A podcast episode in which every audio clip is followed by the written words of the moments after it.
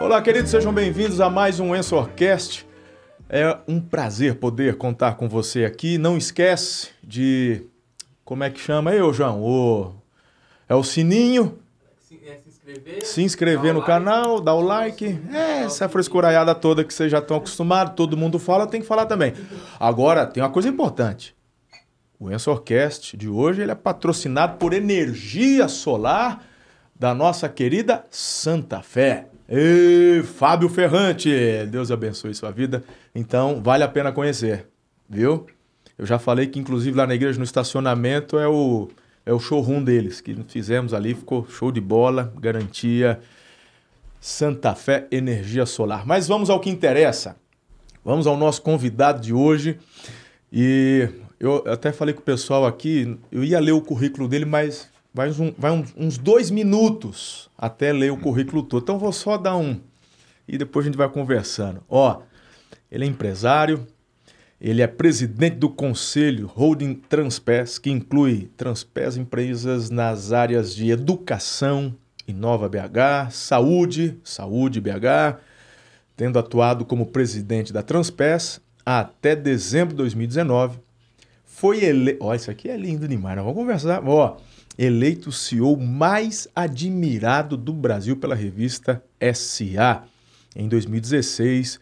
ah, das mais de 1.500 empresas avaliadas e eleito pela revista Forbes, um dos 25 melhores CEOs do Brasil. Foi CEO do Cruzeiro. Ó, muito bem-vindo, Sandro Gonzalez. Que alegria, que honra recebê-lo aqui. Amigo, gostoso. poxa, alegria minha estar nessa cidade bonita e aqui com você, com essa turma bacana aí, gravando esse podcast, Ansiorcast, né?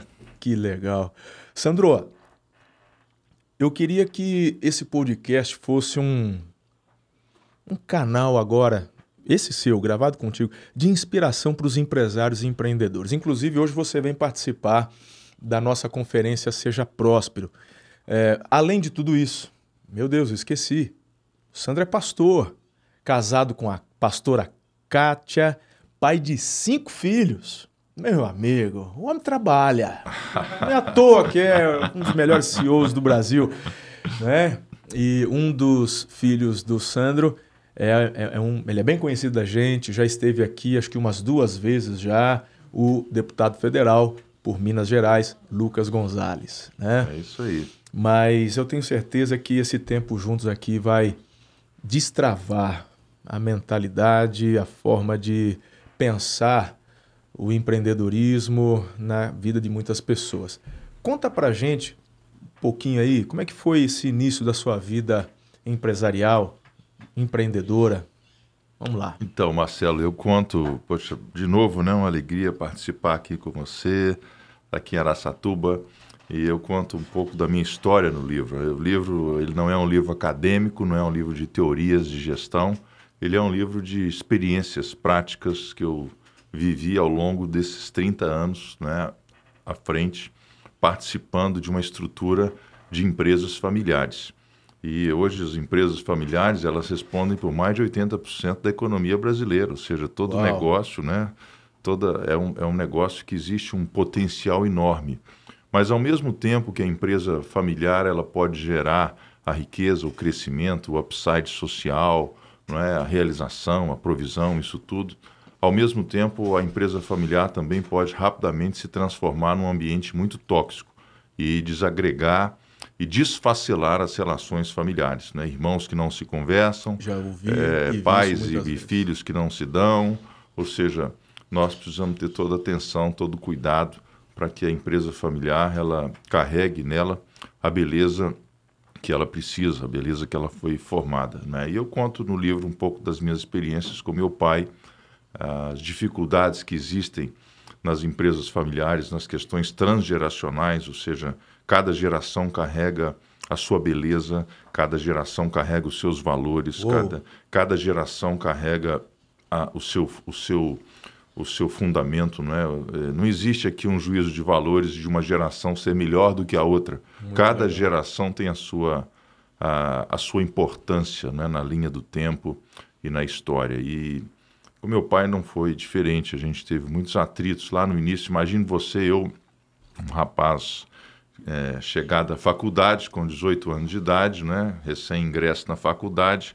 Meu pai disse: Olha, vamos trabalhar comigo. Meu pai tinha na época alguns caminhões. A empresa é de 1966. Foi né? seu pai que começou. Foi meu pai que começou. Meu pai era um motorista de caminhão, né, Marcelo? Meu Um homem que veio da um imigrante europeu, né? Tinha um sonho de dirigir, dirigir caminhão. Ele vem para o Brasil e Veio da Espanha, veio da Gonzalez. Espanha, exatamente, do norte da Espanha, né? Da região de Galícia. E aí ele eh, chega no Rio de Janeiro e trabalha ali nas feiras, nos mercados e tudo, ajudando, né? Com trabalhos eh, que, que, que arrumava no dia a dia, mas o sonho dele era, era ser motorista de caminhão. Então, alguns anos depois, ele consegue comprar um caminhão em sociedade, né, com alguns amigos, e aí ele começa a sua trajetória.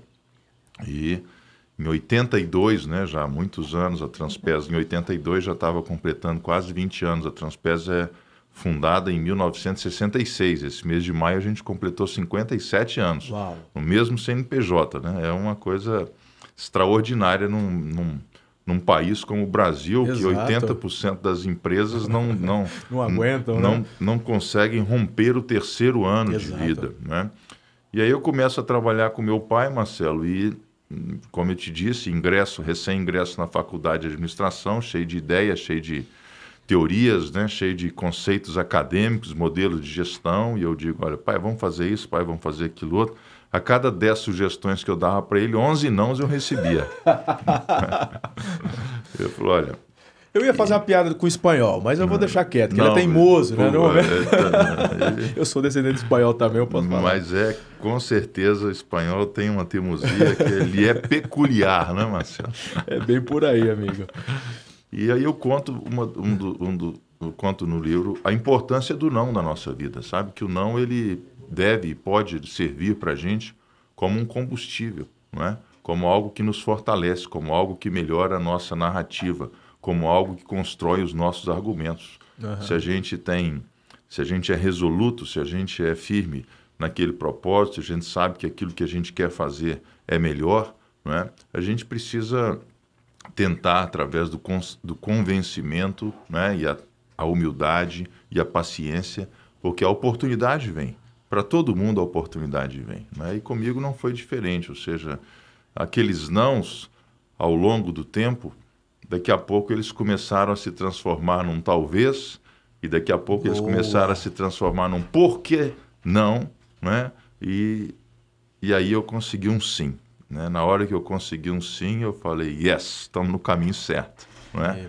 E aí as coisas começaram paulatinamente a, a se encaixar, né? porque essa questão transgeracional numa cultura de uma empresa familiar talvez seja um dos maiores desafios de desagregação familiar. Né? Os filhos, eh, os netos, eh, enfim, a segunda geração não entendendo os princípios e os modelos mentais da primeira geração, elas às vezes preferem eh, partir para sua para sua própria independência, para o seu próprio modelo, não é?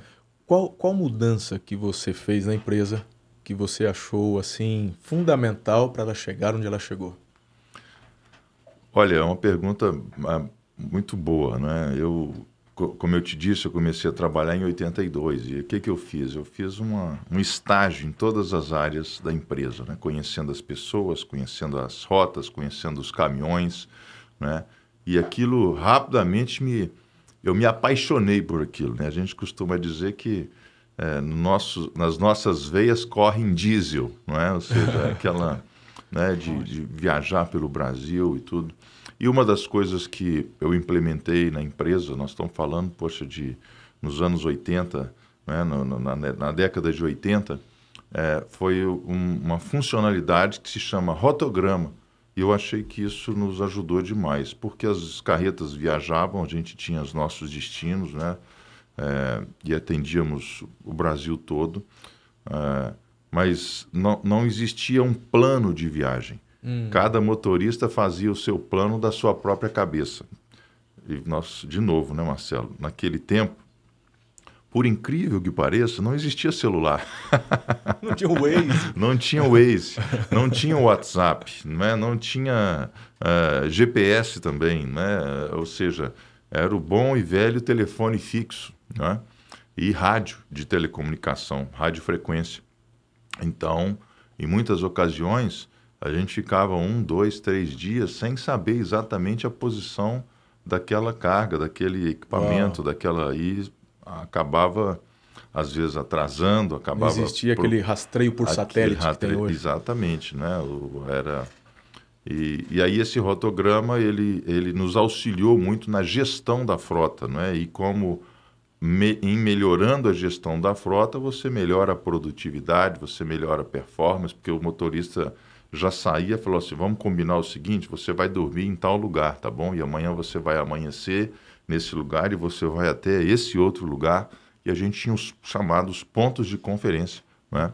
E ali a performance foi melhorando, porque o próprio motorista sabia: poxa, eu preciso chegar naquele lugar para para dormir, né? Tá combinado que seja ali naquele posto, naquela, naquele armazém, naquele CD, ou seja, naquela filial. E, e, eu acho que essa foi uma, foi uma modificação estratégica muito importante e que, de certa forma, eu ganhei a confiança do meu pai, porque ele viu que com essa mudança simples, né, é, nas, na, na implantação da gestão do rotograma, a nossa performance melhorou. Eu falei, poxa, o menino leva jeito. Rapaz, né? olha que interessante, gente. Você que está assistindo a gente, você é um empreendedor, você é um empresário. Se você não está todos os dias pensando e repensando a sua empresa, você está colocando um prazo de validade nela. Porque, olha, um, uma ideia simples, né? hoje, obviamente, mas naquela época, você evita dois problemas logo de cara. O primeiro é do motorista que fazia quem? Exatamente. É o folgado. É. Né? Segundo lugar, há um problema grande com aquele motorista que quer também fazer demais. E aí você, cansado, aumenta a probabilidade de acidente. Então a empresa faz um estudo, algo que é coerente, algo que não vai nem de mais nem de menos, e você consegue estatísticas assim fantásticas. Uau! É, foi, gostei disso. É, foi, um, foi uma uma transição boa, né? nós percebemos que rapidamente a coisa começou a funcionar, né? a performance melhorou. Os próprios motoristas ficavam satisfeitos, porque o homem, na sua essência, quer cumprir metas, né, Marcelo? Uhum, é isso, é. E quando você dá uma meta para a pessoa, a pessoa, faca nos dentes, sangue nos olhos, falou, eu vou cumprir essa Tarefa meta. Dada. Né? Missão cumprida, né? Agora, quando é aquela máxima, quando você não sabe onde você quer chegar, qualquer lugar serve. Ou seja, ele parava fazendo uma viagem, por exemplo, de São Paulo a Belém, que são quase 3 mil quilômetros, ele ia passeando pelas estradas do Brasil, né? Parava aqui, parava na Bahia, demorava mais um lá, pouco, ia pescar, né? E parava para uma, uma resenha e, e, a viagem ia, ia correndo, né? Cara, demais. Vocês são em quantos irmãos? Nós somos em três irmãos, três filhos, né? Segunda geração. E os três trabalham na empresa, seguiram o caminho seu. Você é o mais velho dos três? Isso. A nossa jornada é a seguinte: nós três, em algum momento, ingressamos né, na empresa, em, em anos distintos. Eu primeiro, né? É, sou o mais velho.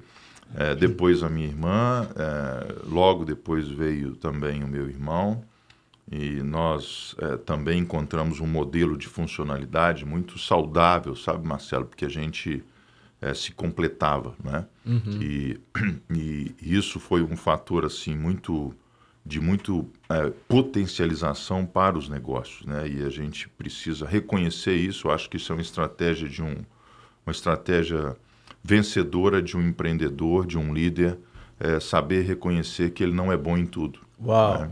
Ou seja, em algumas áreas, em algumas situações, em algumas questões, você precisa ser assessorado por alguém que é melhor do que você, né? Já diz o Peter Drucker que você precisa contratar pessoas que sejam melhores do que você, uhum. porque senão, se você for o melhor da sua equipe, tem alguma coisa errada, uhum. né? Então, é, a minha irmã, ela se encaixa na empresa, aí nós estamos falando mais ou menos dos anos 90, não é? E ela tem assim uma gestão de RH, de qualidade, ela traz para a empresa a ISO 9000, traz selos de qualidade, traz programas de, de gestão. Né? O meu irmão é um, um homem assim muito é, pronto na parte operacional, né? muito conhecedor de, de técnicas né? de manutenção, de, de operação, e eu muito a parte administrativa e a parte comercial. E a gente passa esse período aí de uma década ou mais de uma década até o início dos anos 2000, quando então a gente começa a entrar no modelo de governança, né? Hum. das boas práticas, é, ancorados pela Fundação Dom Cabral, né? e aí a gente já começa a implementar na Transpes o que a gente chama de governança corporativa. Né? E aí eu sou eleito CEO da Transpes, né? a gente muda um pouco a dinâmica da, da, da gestão, do organograma, é, dos modelos decisórios, vamos para o acordo societário, vamos para o conselho de família, vamos para a profissionalização da empresa, né? E a gente começa a construir isso aí em meados de 2005, 2010 e, e, é, e é a fase que a gente está hoje, né? Já na terceira geração. Hoje eu já não tenho mais uma posição executiva nas empresas. Eu sou presidente do conselho desde janeiro de 2020 Igualmente, a minha irmã também não, não, não tem mais uma posição executiva, ela é conselheira. Né? E o meu irmão caçula, hoje, ele é o CEO da Transpes. Né? E a gente tem vários, hoje, diretores. Né? A Transpes atua no Brasil todo, na América Latina, são 22 filiais, né? são 4.200 colaboradores. É uma turma boa aí, dá para você se divertir a beça. cara, que história linda, cara. Isso é, isso é fantástico. E o, o pai continuou nativo até quando com vocês? O pai, o meu pai era um homem, Marcelo, que tinha o primário, né? Uhum. Ele é um homem assim autodidata, né? Um homem que se fez na vida e apaixonado pelo que ele fazia, caminhão, né? Ele conhecia o caminhão pelo pelo ouvido, né? Pelo som, ele sabia se o cara era um bom motorista hum. ou não, né? E ele sempre foi muito trabalhador, muito. Ele ele sempre teve uma, um, um, gosto né, muito assim por, por, trabalhos manuais, né, de muita excelência, de muita prática, de muita é, né, muito gosto mesmo assim. Não era não era incomum você chegar na Transpes. Agora meu pai viveu até 2016, é, 86 anos de idade, viveu bem Hum. E trabalhou até os últimos anos, até os últimos dias da sua vida, né? Ele ia para a oficina, ele gostava de consertar um caminhão, um diferencial, uma caixa de marcha, carregar a peça para lá, para cá e, e, a gente ia almoçar, como almoçávamos todo dia juntos, né? Uhum. E ele com as mãos todas sujas de graxa e tal. Era a alegria dele. Era a alegria dele, né? Se colocar, você quer ver ele triste, é colocar um papel, um contrato na frente dele para ele ler. Fala, leia aí você e se tiver certo eu assino. Meu Deus, que, que fantástico. Agora, interessante, quando ele entendeu que você, um jovem, mas que tinha muito para acrescentar, a confiança foi aumentando e ele foi dando autonomia cada vez mais. Exatamente. É. E olha só, a visão do líder que prospera né? Você compartilhou a visão de que o bom líder, uma das características dele ser um bom líder, é ele enxergar a necessidade de contratar pessoas melhores. E nessa experiência sua com o pai, eu, eu, eu falo isso para os meus pastores e para os pastores das extensões da nossa igreja. Eu já quebrei pedra lá atrás para facilitar para você e aprumar o caminho. Existem dois tipos de pessoas e aqui eu quero deixar este insight para você que está me ouvindo, me assistindo. Tem um tipo de pessoa que sofreu na sua base e quando ele chega na sua posição de liderança, ele não está curado, ele quer fazer o outro sofrer, sofrer porque ele sofreu. Eu vejo muitos. É, é por isso que existe aquela frase: quer conhecer alguém? Dê um cargo de liderança para ele. Exato. São pessoas feridas, tá? Então, é, eu tenho o pastor Lucas está aqui com a gente, é um filho. Peguei ele adolescente, mandei para o seminário, mas quando eu mandei ele para o seminário, ele fez o seminário do mesmo que eu fiz, no sul de Minas Gerais. Uhum. Minha filha mais velha nasceu lá, é mineira. E na minha época foi bem difícil, não tive apoio da igreja, não teve sustento, não teve nada. Eu poderia falar assim, meu, você vai sofrer igual eu sofri, precisa aprender. Não. Cara, eu vou fazer o melhor que eu puder para você ter a melhor experiência lá. Exatamente. Então, quando, quando você me fala dos seus irmãos que se achegaram à equipe e você fez questão de agregar conhecimento, experiência e naquilo que eles eram melhores, dar autonomia, esse é um dos segredos de sucesso de uma empresa, seja ela familiar ou não. Com certeza. É por aí, Sandro? É por aí, né, Marcelo? As estruturas, eu até acho que falo um pouco hoje à noite sobre isso, né? As estruturas mentais que temos e que carregamos, elas formam o ambiente em que vivemos. Né? Ou seja, aquilo que a gente acredita é transformado no ambiente em que a gente vive. Né? São as nossas estruturas mentais que determinam as organizações que nós construímos. E se a gente é, vive essa, essa estrutura de, de escassez, nós somos levados a, a, a uma mentalidade de escassez que predom, predominantemente norteia a nossa, as nossas decisões, porque a gente vive num mundo em crise. Uhum. E quando a gente vive num mundo em crise, a gente é levado a entender que não existe oportunidade para todo mundo, que não existe espaço para todo mundo, que não existe lugar para todo mundo e que eu preciso logo garantir o que é meu. Não é? Mas a cultura do reino é outra. A cultura do reino é a cultura da abundância, não é a cultura da escassez. A cultura da escassez, ela predominantemente gera a competição. Uh. A cultura da abundância, ela gera a cooperação. Uh. É diferente, né? Ou seja, é você trabalhar no mesmo ambiente. Essa, essa vale você anotar o tempo aí e colocar um GC, um GC embaixo, assim, ó, para o pessoal poder tirar um é. print até. Repete para a gente, Sandrão. A cultura da escassez, né, ela, ela deságua na competição. Ou seja, o que é a competição? A competição de um irmão competir com o outro para querer a cadeira do pai. Hum. A, a competição de um pastor competir com o outro para querer a atenção. Ou seja, a gente, num mesmo ambiente de trabalho, estamos competindo com o nosso colega. Agora, a cultura da abundância é diferente. A cultura da abundância nos leva à cooperação. Falei, Poxa, o que, que eu posso fazer por você para você ser melhor? para você alcançar o seu destino. Porque quando a gente entende a cultura do reino, Marcelo, é o seguinte: é muito simples, né? O que é seu é seu e ninguém vai te tomar. Boa! Ninguém vai ocupar é esse lugar isso, que Deus tem para você, cara. Ninguém. Ó. Oh, e, e, e, o... e aí não adianta eu competir com você, porque eu não vou chegar no lugar que você vai chegar. Perfeito. Deus preparou isso para você, não foi para mim. Ou você escolhe celebrar. Ou você vai né, esconder. Escassez. A cultura do reino, ela celebra.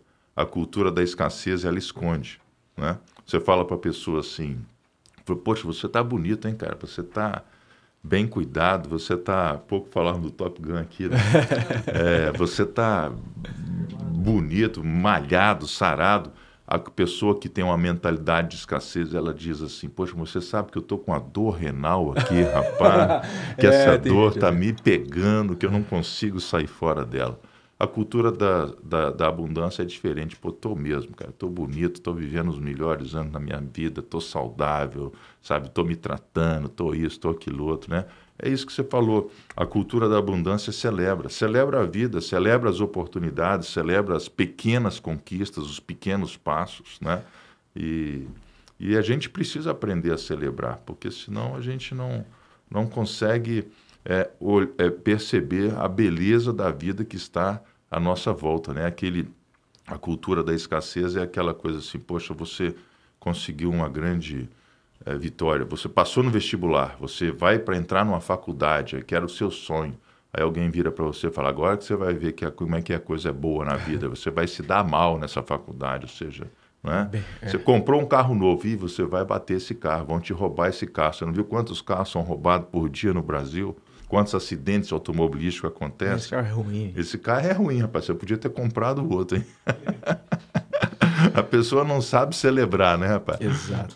Agora, Antes de você falar essa parte agora, eu já estava com uma pergunta aqui e você falou exatamente sobre isso. Porque a gente olha para você hoje e a gente vê você na sua melhor versão. E ele já passou o cajado, ele já passou a tocha, meu. Ele O irmão dele hoje é CEO. Então, olha a diferença de mentalidade. Tem gente que não quer largar o osso. Eu tenho falado que eu já tenho trabalhado, meu, trabalhado com relação ao meu futuro sucessor aqui na igreja.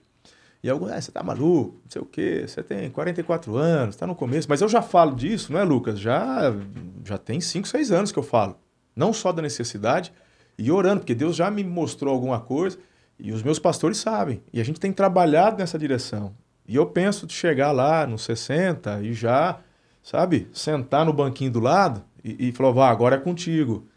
E tudo isso tem a ver com essa mentalidade. Não é o que eu estou usufruindo, mas é o que nós estamos construindo. Então, aplicando essa questão para o que eu estou falando da igreja, é, alguns não querem largar o osso. Mas existem, existe algo que você, por mais que estude, por mais que sua mente seja aberta, existem coisas que a nossa a, a gente não consegue assimilar o que a geração lá já nasceu daquele jeito. Então, é, nós não vamos falar sobre isso, mas a gente já tem tocado nesse assunto aqui sobre metaverso. Uhum. É uma realidade. Então, eu tenho procurado ver, estudar, porque eu não quero ser um alheio, mas falar que eu navego nisso daí não entra muito aqui.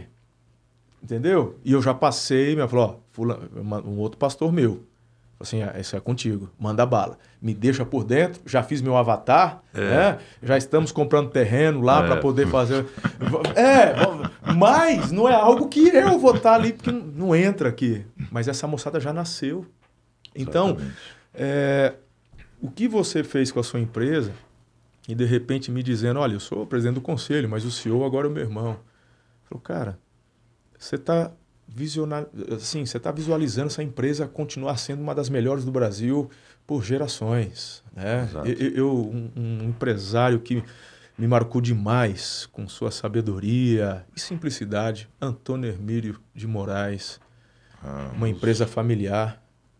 Me lembra muito isso, porque era da família, mas ele tinha uma visão além do seu tempo. Com certeza. A família só pensava em cimento, ele já enxergava o alumínio. É camarada chegou a fazer hidrelétrica para poder suprir. Meu Deus, olha. Capacidade de energia né, das fábricas. E o que ele fez com os filhos? É uma empresa que você, sabe, prepara, passa o cajado ali, é. ou a tocha acesa, e o pessoal vai fazendo é. com as futuras. Eu, eu tenho, isso. eu tenho para mim, Marcelo, acho que os insights de liderança são muitos, né? A gente não pode dizer que são três, que são quatro, que são hum. meia dúzia. E cada um carrega a, a, cada um carrega a beleza e a graduação do seu momento. Agora, sem dúvida nenhuma, uma das, uma das, um dos fatores mais importantes é a questão do processo sucessório. Né? É, tanto no modelo de governança quanto também no, na Bíblia, né? a gente vê isso com clareza que para a perenização de um negócio, para o engrandecimento, para o alcance e para o propósito do que Deus tem, né? é o Deus de Abraão, é o Deus de Isaac, é o Deus de Jacó, ou seja, esse processo sucessório ele precisa ser feito com uma inteligência e com uma, um, um detalhamento, um nível de detalhamento né? e de beleza e de tempo. Porque o um melhor processo sucessório que você faz, o tempo tem que estar a seu favor e não contra você. Boa. Eu já vi muitos processos hum. sucessórios serem feitos na, na, na, beirada de um caixão. Toque de caixa. Na beirada de um caixão. Pai morreu, e agora? O que, que nós vamos fazer? É o pior. Pior. Dali não sai escolha certa, dali não sai decisão certa, dali não sai planejamento certo, sabe? Dali sai um plano feito na, feito no corpo de bombeiro, né? Um plano de vamos, vamos, vamos acabar com esse incêndio, né? E é isso, poxa, o processo sucessório pode demorar 10 anos, pode demorar 15 anos, ele pode ser acelerado, ele pode ser um pouco mais paulatino. É, as pessoas que, envolve, que se envolvem nesse processo precisam entender a beleza desse, desse processo, precisam capturar a importância desse processo, precisam se é, se, se comprometer e desenvolver novas competências né, para que eles possam se habilitar é, juntamente naquele processo. Né? Então, é, O processo sucessório em qualquer negócio, e eu diria mais, né? até mesmo nas nossas igrejas, ele é, ele é fundamental. E, e até mais um detalhe, sabe, Marcelo? É, é, me perdoe a minha, a minha é, contradizer um pouquinho a você. Não é porque você não entenda de metaverso, porque você é um homem inteligente. Se você quiser entender, você pode entender. É porque Deus tem coisas maiores para a sua vida. Amém. E a cada etapa da nossa vida carrega uma beleza. É porque você não precisa se preocupar com o metaverso. Uhum. E você vai se preocupar com outras coisas. Enquanto você tem alguém na sua equipe que pode se preocupar e pode ser aquele aquela pessoa com extrema habilidade para lidar com o metaverso, enquanto você está cuidando Uau. de coisas maiores do que o metaverso. E eu é, uso a experiência do meu pai, né? Meu pai é, é viveu até 86 anos, como eu te disse, né? Ele devia ali ter pelos seus 80, 81, ele me chama na sala dela e fala assim: ó, me, me, me, ensina a mexer com esse negócio de Instagram aqui que eu quero aprender Olha, a postar umas fotos, entendeu? E o velho com 81 anos de idade, meu amigo, Show. postando foto lá no Instagram e curtindo a foto dos outros e fazendo amizade. Ou seja, nós temos a capacidade de aprender. Deus nos fez dessa forma. A questão é que os momentos da nossa vida nos chamam. É, um jovem no metaverso, você pode fazer o que ele faz. Mas fazer o que você faz com 45, 50 anos de idade, ele não pode fazer. Uau! Ele não pode fazer. Então você é insubstituível em algumas questões, em algumas competências, na sua experiência, né? na, sua, na, sua, na sua trajetória, e a gente precisa identificar essa, essa beleza, né, cara? Cada estação da vida carrega uma beleza, não é verdade? Que aula, hein? Hã? Nós já tivemos 20 anos de idade, não tivemos? Estou me sentindo no, no MBA, meu amigo, com professor particular. É, coisa linda, rapaz, show. Sandro, uh, dentro de uma empresa familiar como a de vocês, você já cita a terceira geração, você é pai de cinco filhos, homens, homens. cinco homens. E alguns deles, eu não, não sei de todos, mas alguns deles optaram por não, porque, meu Deus, uma empresa desse patamar tem muita coisa para fazer, não é? E tendo pessoas de confiança para estar tá ajudando, não é? E, mas eu sei, inclusive já citamos aqui o Lucas, alguns acabaram escolhendo uma outra vertente. Inclusive, você tem um filho missionário em Amsterdã. Exatamente. É? É. E como é que foi é, essa questão? Você gostaria que eles trabalhassem na empresa? Quando eles falaram, pai, a gente quer. Como é que foi essa experiência para você? Pois é, exatamente. Essa, essa questão, ela carrega a beleza da geração que vivemos, né? Quando eu tinha 18 anos de idade, a minha opção na vida era uma só, ir trabalhar com meu pai. Né? A geração de 40 anos atrás, hoje eu estou com 57 anos, meu pai chegou para mim e falou assim, ó, vem trabalhar comigo. Ou é isso, ou você não tem dinheiro para nada. Né? A geração de hoje não. Nós vivemos num mundo globalizado, né? Você pega um avião aqui e vai para os Estados Unidos, vai para a Europa, vai para a Ásia, vai para a África, ou seja, é a mídia, né? é, é, a globalização, é a facilidade de, de, de, de, de conhecer o mundo, né? Através da, de toda a tecnologia, essa revolução digital que nós vivemos e a gente precisa respeitar isso, né? Respeitar a forma de interesses, de sonhos, de de, de, de, prazeres, de gosto das pessoas, né? Possivelmente muitas famílias vivem isso, né? De ter filhos que querem é, estudar fora, querem ter uma experiência profissional é, no exterior, né? Enfim, carregam essa, carregam essa, esse. Então, lá em casa, é, a primeira assim, em relação aos negócios, o que que a gente faz para pacificar as empresas? A gente tem um acordo de sócios muito robusto, sabe, Marcelo, que nos ajuda e o que, é esse acordo de sócio? O acordo de sócio é um documento que regula tudo o que se pode e o que não se pode fazer, a família pode fazer nos negócios. Me né? permite um parênteses aqui? Pois não. Existem muitas empresas familiares, o pessoal está começando. Você prestou atenção no que ele acabou de falar? Aí o pessoal não entende por que, que não prospera, né, Sandra? Eu vou pedir uma dica para você daqui a pouco, mas Não interessa se na tua empresa é uma empresa familiar, tem que ter ordem, tem, Tem que, que ter um documento, regra. tem que ter O regra. treinamento faz bem à sociedade. Né? Desculpa te cortar, Imagine mas... você, não é o nosso caso, mas imagina, eu já escutei casos de, de pessoas que, famílias que são donas de supermercado. E família, toda família, todo mundo come, né? Todo mundo. Imagine você se cada um dos filhos desse proprietário de supermercado resolvesse ir lá no supermercado, um pega um pega um sorvete, outro pega um arroz, outro pega um feijão, outro pega uma picanha. Aí o que pegou o sorvete falou assim: quer saber de uma coisa? Eu peguei o sorvete, mas o outro pegou a picanha. Eu vou pegar a picanha também. Um pega dois quilos de picanha, falou: quer saber de uma coisa? Eu tenho três filhos, o outro tem um só. Eu vou pegar é cinco quilos de picanha. Ou seja, e aí, por detalhes, Marcelo, por detalhes, a família promove uma guerra nuclear. Não é? Meu Deus, a gente vê isso O que, direto. que é tão simples? Pessoal, vamos sentar em volta da mesa, todo mundo saudável, todo mundo lúcido, todo mundo minimamente capaz. Vão escrever umas regras aqui. Tem uma família de dois irmãos. Um chega para trabalhar às sete da manhã, aquele cara com sangue nos olhos.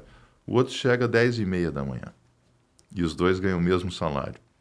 Daqui a pouco, aquele que chegou às sete e meia, ele vai falar, quer saber de uma coisa? Eu vou chegar agora às 11 horas da manhã porque eu ganho igual o meu irmão e ele não trabalha tanto, eu também não vou querer trabalhar tanto, eu vou querer andar de carro importado, vou querer ir para fazer isso, fazer aquilo outro.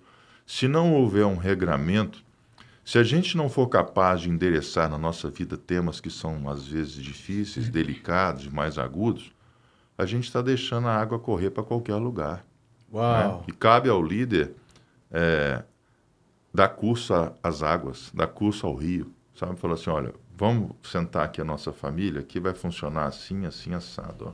Quem trabalhar assim tem essa remuneração, você pode é, ter férias, né? Você pode é, ter um filho que trabalha aqui dentro, você pode ter dois filhos que trabalham. Qual é o regramento para que esses filhos entrem nos negócios? Como eu disse, a gente já está na terceira geração. Então a gente foi muito feliz, né? E, e- e- e teve uma ajuda muito boa da Fundação Dom Cabral para desenvolver esse acordo. E esse acordo é um acordo muito robusto, né? que eh, nos permite, com clareza, com transparência, com objetividade, saber o que a gente pode e o que a gente não pode. Simples assim. A vida, tudo que a gente precisa é isso. E ocupar o nosso espaço e permitir aos outros que ocupem os espaços deles, com respeito, com honra, com dignidade. Esse acordo é um acordo fundamental para para perenização. A Transpes está pronta para mais 50 anos, né? Porque, como eu disse, o que faz um negócio é a família, mas o que destrói um negócio é a própria família. Uau. Sandro, ahn, como é que foi Jesus na sua vida, na sua casa? Você nasceu num lar cristão? Você- o que, que isso transformou, ou transforma, ou impacta a sua empresa? Marcelo, te conto minha experiência, né? E é, conto um pouco dela no livro também. Eu me converto com 18 anos. É, os meus pais, pessoas sensacionais, minha mãe é viva, né? Meu pai já faleceu, como eu disse. E com 18 anos eu entro na faculdade. Tudo acontecendo ali, naqueles meses. Foram meses, é, né? Meses intensos na minha vida. E eu chego para o meu pai, recém-ingresso na faculdade, né? E aquele momento todo ali de dificuldade, de trabalhar, de entender o que ele quer, de me posicionar, aquela quantidade de não. Falou, pai, quer saber de uma coisa? É, agora eu vou ser missionário. Me converti, aceitei Jesus como meu Senhor e Salvador. Eu não vou trabalhar, não vou ganhar dinheiro, não tem tempo para nada disso, porque Jesus está voltando. E isso nós estamos falando de 1982. Você não era nem nascido, viu, Marcelo? Mas um pouquinho, É. mas eu não queria me entregar muito, não. mas- Então, 1982, dia 27 de junho, eu entreguei a minha vida a Jesus. E chego pro meu pai com essa notícia e ele assim com lágrima nos olhos, eu te disse, ele era um motorista de caminhão, ele fala assim: "Poxa, filho, tudo que eu queria era que os meus filhos tivessem um diploma universitário. Eu já sofri muito na vida, já passei muito aperto, muito perrengue, muita dificuldade é, por não saber lidar com coisas, por não ter estudo, né? vamos fazer o seguinte: você se forma, me entregue o seu diploma e depois de me entregar o seu diploma, você escolhe. Se você quiser trabalhar aqui, você trabalha. Se você não quiser trabalhar aqui, você não trabalha e faça da sua vida o que você quiser. E eu, assim, por honra e respeito a ele, né? Eu disse, tá bom, acho que é um acordo legítimo, né? Válido. E com muita é, luta faço a minha faculdade, né? Me formei em administração na UFMG, na Universidade Federal lá de Minas. E nesses quatro anos, quatro anos e meio que eu estive na faculdade, Marcelo, Deus fez uma metanoia na minha vida, né? Eu descobri que eu podia ser um missionário nos meus negócios. Perfeito.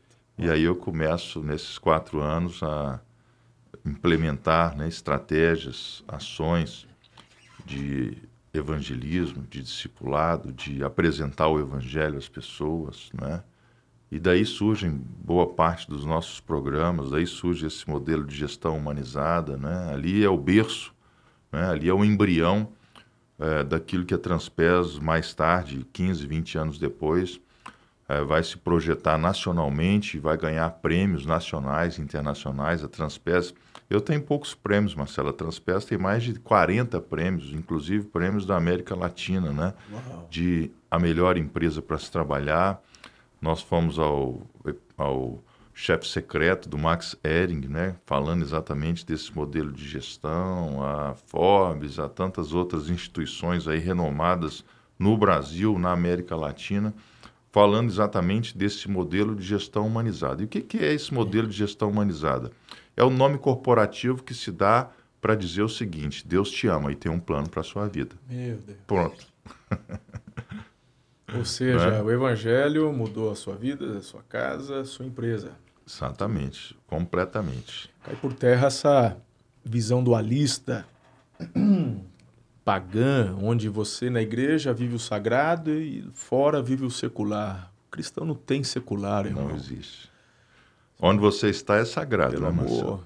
É o seu consultório, é o seu comércio, é a sua bancada da sua loja, é a sua escola, É o seu campo é missionário. o seu campo missionário. É ali que a gente tem que ser sal, é ali que a gente tem que ser luz, né? Essa, como você bem disse, graças a Deus, eu acho que a gente vive uma onda traga pelo Espírito Santo de Deus no Brasil de acabar com esse dualismo que a gente carrega, né? Durante muitas eh, gerações, eu escutei as pessoas me perguntando assim: quando você vai ser um pastor de verdade? Uau. Né? Porque se, é como se o meu trabalho de alguma forma me fizesse de impedir de trabalhar para Deus. E a- eu confesso a você, Marcelo, que muitas vezes eu fui dormir né, com aquela com aquele sentimento, falei, poxa Deus, será que tem alguma coisa errada, né?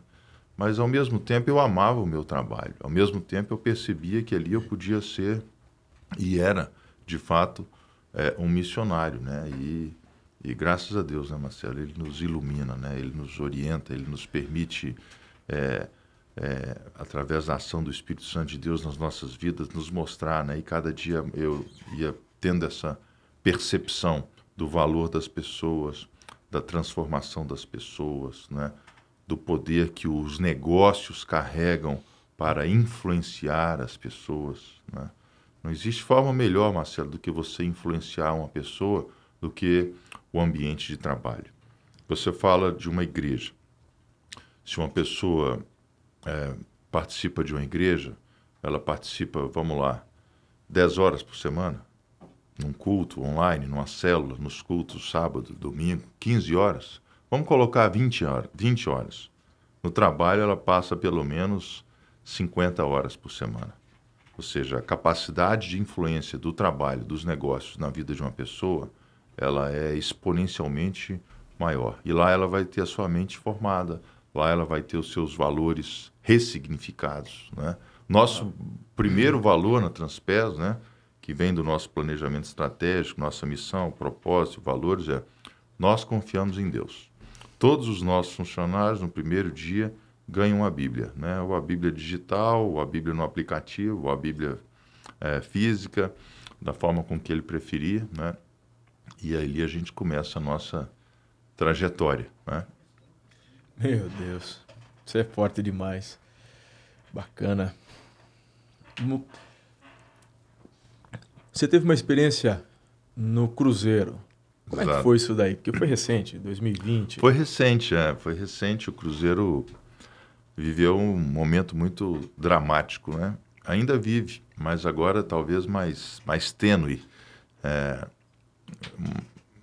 o Cruzeiro foi interditado né, no final de 2019 e então o presidente que lá estava é empichado né, também é, e o presidente do Conselho Deliberativo assume a gestão. Um homem muito correto, o senhor José Dalai, é, na, na, na, proposta de é, salvar o Cruzeiro de uma eminente falência. O Cruzeiro, na época, né, naquele momento, o retrato dele era uma dívida de um bilhão de reais, com processos, uma ficha corrida enorme de corrupção, de gestão fraudulenta, de desmandos, de descaso, de. É... Marcelo, assim, um, uma uma coisa lamentável, triste, deprimente, que sabe o que aconteceu é, no Cruzeiro. E esse, então, presidente do conselho é, me convida, ele, eu conhecia, é, ele sabia que eu tinha recém saído da posição de CEO da Transpes e me convida dizendo, Sandro, me ajude aqui, venha ser o CEO do Cruzeiro, né, para a gente restabelecer, para tentar equacionar todas essas questões. Site né? do Cruzeiro aí. Site Já, oficial do Cruzeiro, isso aí. Ah, e aí eles criam esse núcleo gestor, né, que seria um núcleo de transição até que o Cruzeiro tivesse as eleições para o novo presidente. Só que essa transição acabou demorando um pouco mais, né?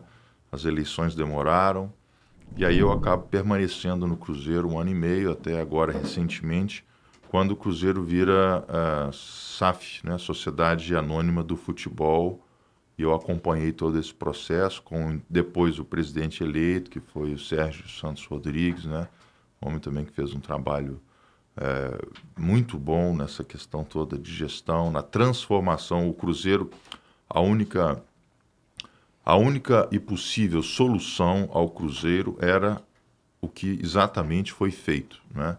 a transformação e aí a gente participou muito em Brasília. Bolsonaro é, sanciona a lei da, da sociedade anônima do futebol. E aí você cria, faz um spin-off da estrutura né, jurídica. Você, você tem o Cruzeiro Esporte Clube e você tem o Cruzeiro Sociedade Anônima. Né? Uhum. E agora, é, né, todo mundo sabe, tudo foi noticiado pela mídia, que o Ronaldo compra o Cruzeiro, o fenômeno, né? Uhum que, que ele compra? Ele compra isso aqui, a estrutura da Sociedade Anônima de Futebol, cria um novo CNPJ, né? E, e ele, então, essa dívida que está aqui nessa, nesse CNPJ, né, de um bilhão de reais, ele tem um prazo bem razoável para pagar. Isso dá um fôlego, né? Ele vem agora com a sua gestão, o seu modelo, os seus profissionais, né? Assumiu já o Cruzeiro alguns meses estão fazendo um belo trabalho e no aspecto técnico também está maravilhoso, né? Porque nós somos líder da Série B, né? Esse é o ano do milagre, hein, rapaz? Esse é o ano. Mas então eu ajudei ali por um ano e meio, né? Nessa renegociação de dívidas, renegociação com fornecedores, renegociação com, de contratos com atletas, enfim, toda a parte de gestão, de administração, eu me envolvi junto do conselho gestor e depois do presidente eleito. Né? Legal. Muito bem. Eu estava deixando para a hora certa para poder falar do livro. Inclusive hoje é, você vai falar também dele, vai ter um tempo ali para autografar e vai um ser prazer. bem especial. É, você encontra esse livro em nossa bookstore, lá no campus Bela Vista. Mas foi saiu esse ano, né? Agora. Agora. Três meses, dois meses. O valor das pessoas, gestão humanizada.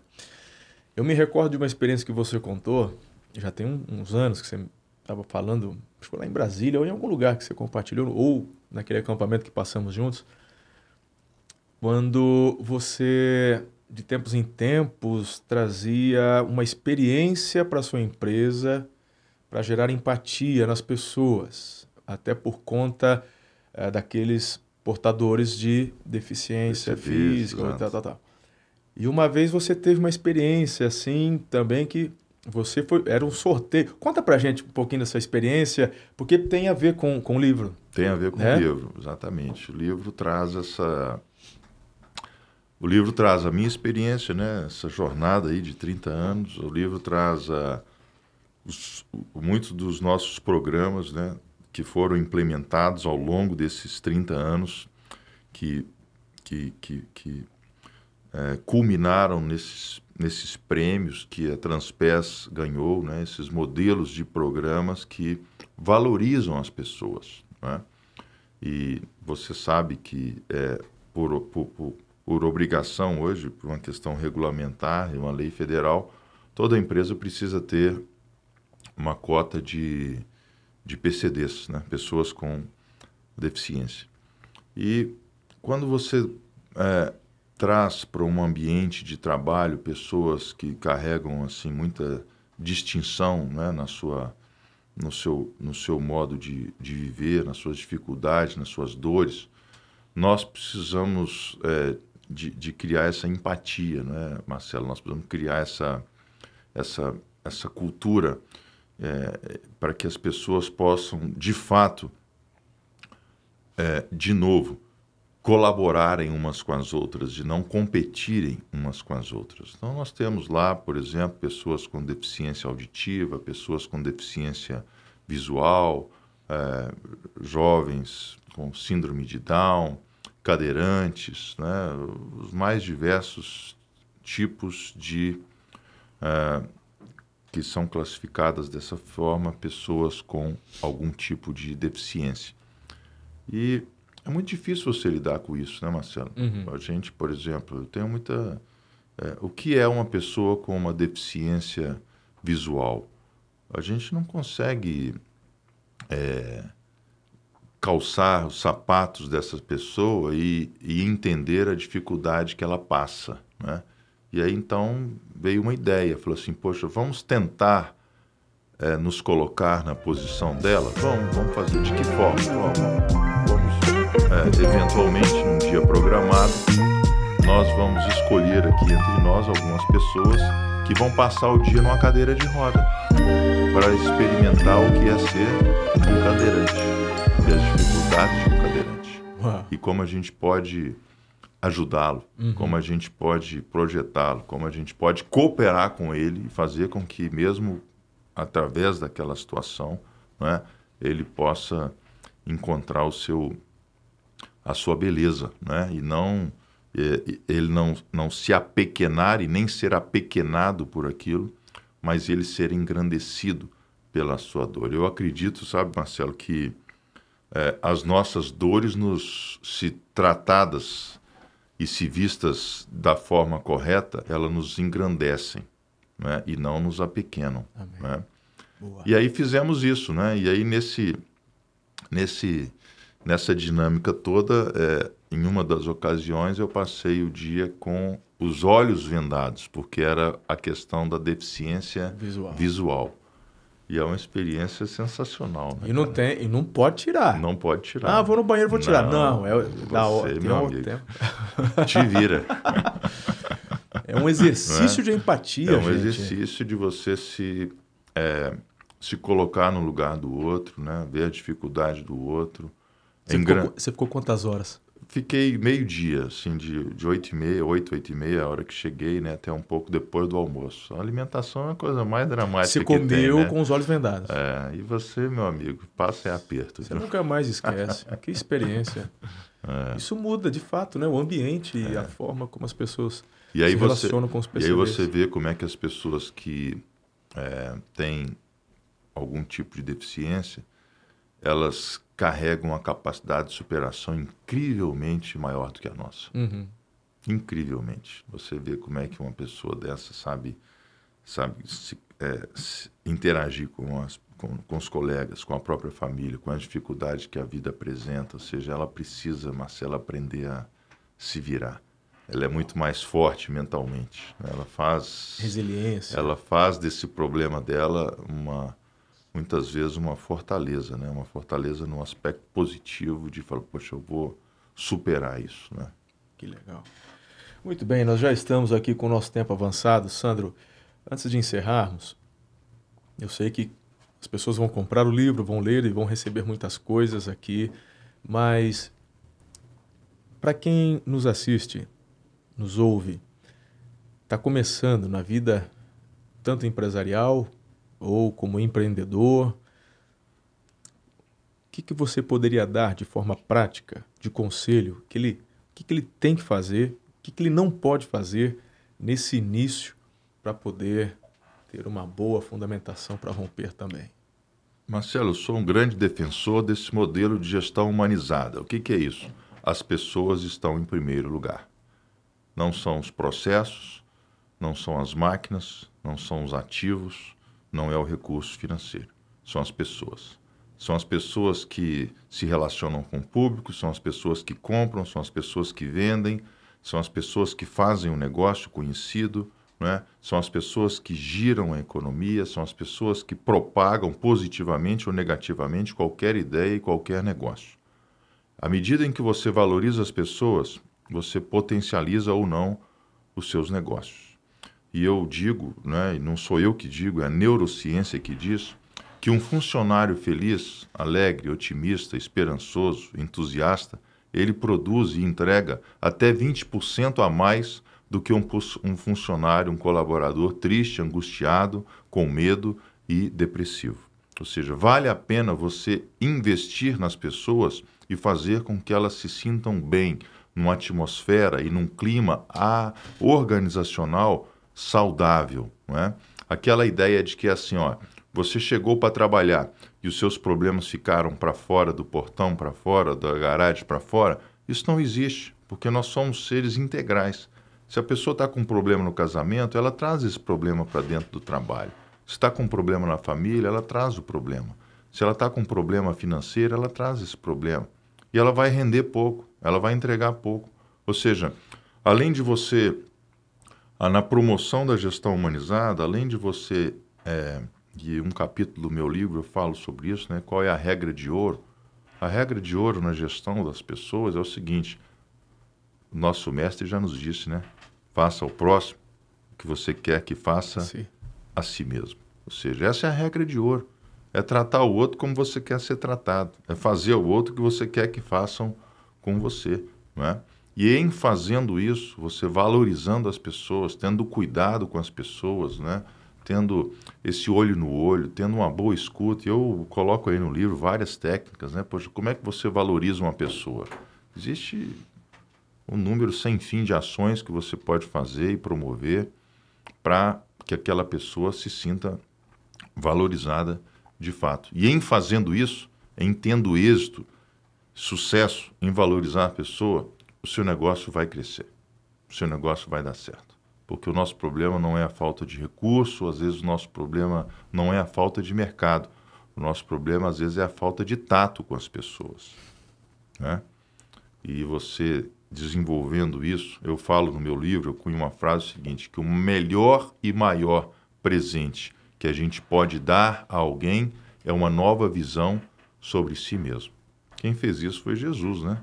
Quem faz isso é Jesus. Chegando aqueles desqualificados e dizendo assim: Poxa, você pode mudar de vida. Você pode ser uma pessoa sensacional, extraordinária, um pai, uma mãe, um empreendedor, um empresário. Você pode, sabe, a partir de hoje, mudar a sua história. Né? E Jesus fez isso inúmeras vezes na Bíblia e continua fazendo. Né? Fez na minha vida e continua fazendo no curso dos anos. Tem gente que não tem ideia do que você falou. Eu, eu brinco na igreja e falo, deixa eu desenhar um pouco.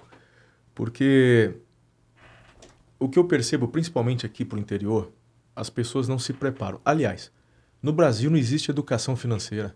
Eu falo isso no púlpito e tenho ensinado e procurado levar as pessoas a entenderem, estudarem, porque falta essa base, inclusive na escola. As pessoas não, não aprendem sobre estruturação financeira, educação financeira. E os empreendedores e os empresários, eles vão mergulhando sem uma estruturação. E muitas vezes o que ele quer, qual que é a motivação dele? Ganhar dinheiro e ficar rico. É a motivação dele. Aí ele escuta de um CEO, de um Sandro, não, uma gestão humanizada, eu me faço, tá de brincadeira. Funcionário, se não for ali no cabresto curto, entendeu? Se não for ali na, na, na ponta do chicote, não, se não... Aí fala, não, isso aí não funciona. Fala, deixa eu... Olha só, o Sandro acabou de dizer que um funcionário motivado, ele rende 20. Até 20% mais. mais do que um desmotivado. Então tá bom. Você pega uma empresa onde o patrão é um xarope, só fala mal, nunca incentiva, porque problema pessoal todo mundo tem, até o motivado. A questão, né? Ok. Então, cada cinco funcionários motivados, ele equivale por um, ele economiza um para o empresário. Exatamente. Você falou que tem 4.500 colaboradores. Se a gente dividir isso daí por 5, Olha só. dá 900. Se você pega 900 com um salário de 2 mil, que é muito mais, mas vamos colocar 2 mil, a gente está falando de 1 milhão e 800 mil reais Exatamente. mês. Ah, não, irmão. Está na hora de você crescer, está na hora de você abrir sua mente, expandir e entender, não é? Quando o Google, é, lá no Vale do Silício, promove um ambiente diferenciado para os seus funcionários, meu irmão, não é à toa que é o Google. É. Não é graça. Tem ciência por trás disso daí. Ele citou neurociência. Então, vamos acordar? Vamos trazer os, os seus colaboradores, né? Para de chamar de funcionário, para de chamar de empregado. Parece que é bobagem, mas não é.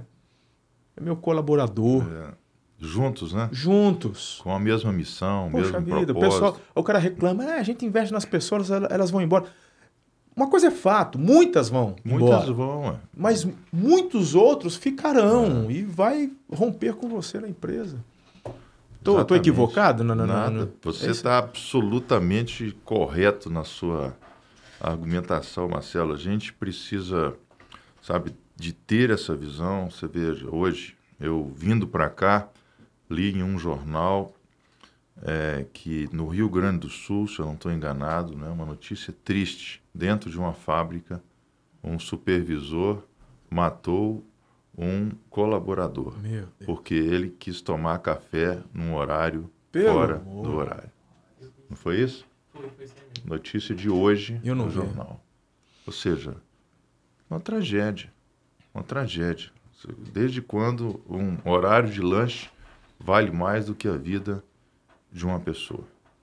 É? Um outro então, empresário que eu vejo se destacar muito nessa forma de lidar bem com os colaboradores é o. Inclusive se tornou um grande ativista político, o, o Hang, né? Luciano Hang. Sem dúvida, o Hang. É... Não é à toa que é uma das empresas é. que mais cresceu nos últimos anos. Exato. Exato. O pessoal tem alegria de trabalhar lá. É. Pô, ele honrou um funcionário lá de 80, foi um dos primeiros. Quando, quando você cria um clima de propósito na organização, quando você cria essa atmosfera, e você sabe muito bem fazer isso, você tem fila na porta de gente querendo trabalhar, Marcelo. Quem precisa sair, vai sair. E uma empresa não é um ponto final das pessoas. Uhum. A pessoa fica com você dois anos, três anos, cinco anos, mudou, casou, é, é, receber um convite, mas aquilo que ela precisava fazer na sua organização, ela fez, ela deu a contribuição dela e ela vai te levar para sempre como alguém que projetou ela ao seu propósito. Não é? A gente não, hoje não tem mais aquela ideia, aquela mentalidade de você ter pessoas que trabalhem com você por, por 30 anos, por 40 anos. Você, você vai fazer o seu melhor, você vai projetar aquela pessoa, você vai fazer com que ela desenvolva novas competências, sabe? Poxa, ela vai admirar aquele local de trabalho, tenha isso na nossa história, né? Eu te dizia, são 57 anos, muitos funcionários não estão mais na Transpes, eles mandam mensagem, mandam WhatsApp, mandam Instagram, mandam no Facebook, falam, poxa, olha, que eu passei na porta e hoje e eu me emocionei, e eu Uau. queria ir tomar um café com você, e eu queria que você recebesse o meu filho aí. Nós temos um programa lá do primeiro emprego para os filhos dos nossos funcionários, que é um programa sensacional, né? Então, ou seja, é, você trazer as pessoas junto com um propósito maior. As pessoas hoje, Marcelo, não trabalham só por uma boa remuneração. Né? Essa geração, ela trabalha por um propósito. Amém. Os nossos motoristas de caminhão, se você perguntar o que, que você faz na Transpesa, ele não vai falar para você que dirige, ele que é motorista de caminhão. Ele fala que ele constrói um Brasil melhor. É um propósito. É um propósito. Sabe? E você pode mudar o nome de. de, de você pode é, ressignificar o nome de funções que são básicas na nossa sociedade. Um pedreiro. Pedreiro não é um pedreiro. Pedreiro constrói o sonho das pessoas. É uma casa, é um apartamento, é o, é o sonho do brasileiro. Não é verdade? Uma pessoa que faz faxina num prédio, numa casa. O que, que ele faz? Ele não faz faxina. Ele torna aquele ambiente mais harmônico, mais clean. Ei, não é, não é à toa você entendendo? Ou seja, você, em, você, você, a gente precisa carregar essa capacidade de Jesus fazia isso, cara. Jesus faz isso, é engrandecer as pessoas. A pessoa chegava diante de Jesus, ela, ela era o menor dos menores. Ela saía dali batendo, falou: oh, "Eu estou pronto para Cara, a vontade Sou que eu tenho é de, é de, continuar e fazer parte 1, parte 2, mas ele ainda tem que pregar hoje à noite. Cara, que gostoso de ouvir, Sandro. Quanta experiência, quanta sabedoria. Glória a Deus. Isso é um presente. Agora, se ele, se não fosse CEO, você ia ser âncora de telejornal, né? Pensa numa voz, né, mano? Ah, tô cantor, até com vergonha da minha. Cantor tá parecendo... gospel, cantor gospel. Tô parecendo uma taquara rachada, ó. Pensa num grave, ó. Chega, treme aqui no... Coisa boa. Muito bem. Ah, então, coloca aqui o Instagram. Qual que é o teu Instagram, querido? Sandro C. Gonzalez. Com Sandro Z, C. Gonzalez. E o... Aí tá aí já o Instagram, isso. isso aí. Bacana. Então segue o Sandro, hein? Tá bom? Sandro C. Gonzalez. Isso aí. Acompanha o Sandro aí o na. LinkedIn também. O LinkedIn é bacana, né? A gente tem muita. Sandro Gonzalez lá também? Também, acho que é Sandro Gonzalez, LinkedIn. O livro do Sandro, você que é de outra cidade, outro estado, editora Hábito, ok? Então, editorahabito.com.br, você pode adquirir aí para sua livraria. Meu Deus, isso aqui é fantástico. Nossa, nosso ministério aí do êxito. Compra o livro do Sandro já Fica a dica aí para nossa liderança do êxito fazer também um trabalho de meditação nesse livro aqui, aprender, estudar. Tá aqui. Tenta inventar a roda não, né? Tenta inventar a roda, os princípios estão aí, o negócio é obedecer e colocar em prática. Uau! Simples, né? Que tempo precioso. Obrigado. Quer deixar um recadinho para encerrar, passar a régua para a turma que está aí assistindo? Eu te agradeço, né, Marcelo? Um prazer enorme estar aqui nessa cidade tão bonita, Geraçatuba, né? Poxa, conhecendo essa turma aí sensacional, um pouco mais desse trabalho tão relevante aqui na nossa nação, né? Que você tem feito com essa equipe toda. E é, citar de novo essa frase que eu cito no meu livro, né? Que eu falo no meu livro, e, é, o melhor presente que a gente pode dar a uma pessoa é uma nova versão dela mesma. Uau. Ou seja, que as pessoas que encontrarem com você ao passarem pela sua vida, elas sejam projetadas e saiam engrandecidas. Meu, nós tivemos muito pod muitos podcasts aqui, bacana, mas esse de hoje.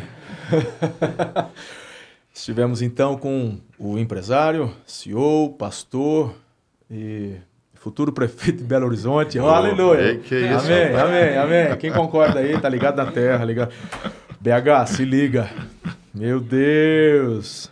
Aleluia. Muito obrigado mais uma vez. Não esquece de compartilhar, não esquece de ah, ativar a sinalização e nos seguir aí também, tá? Um beijo no coração, até o próximo Ensorcast.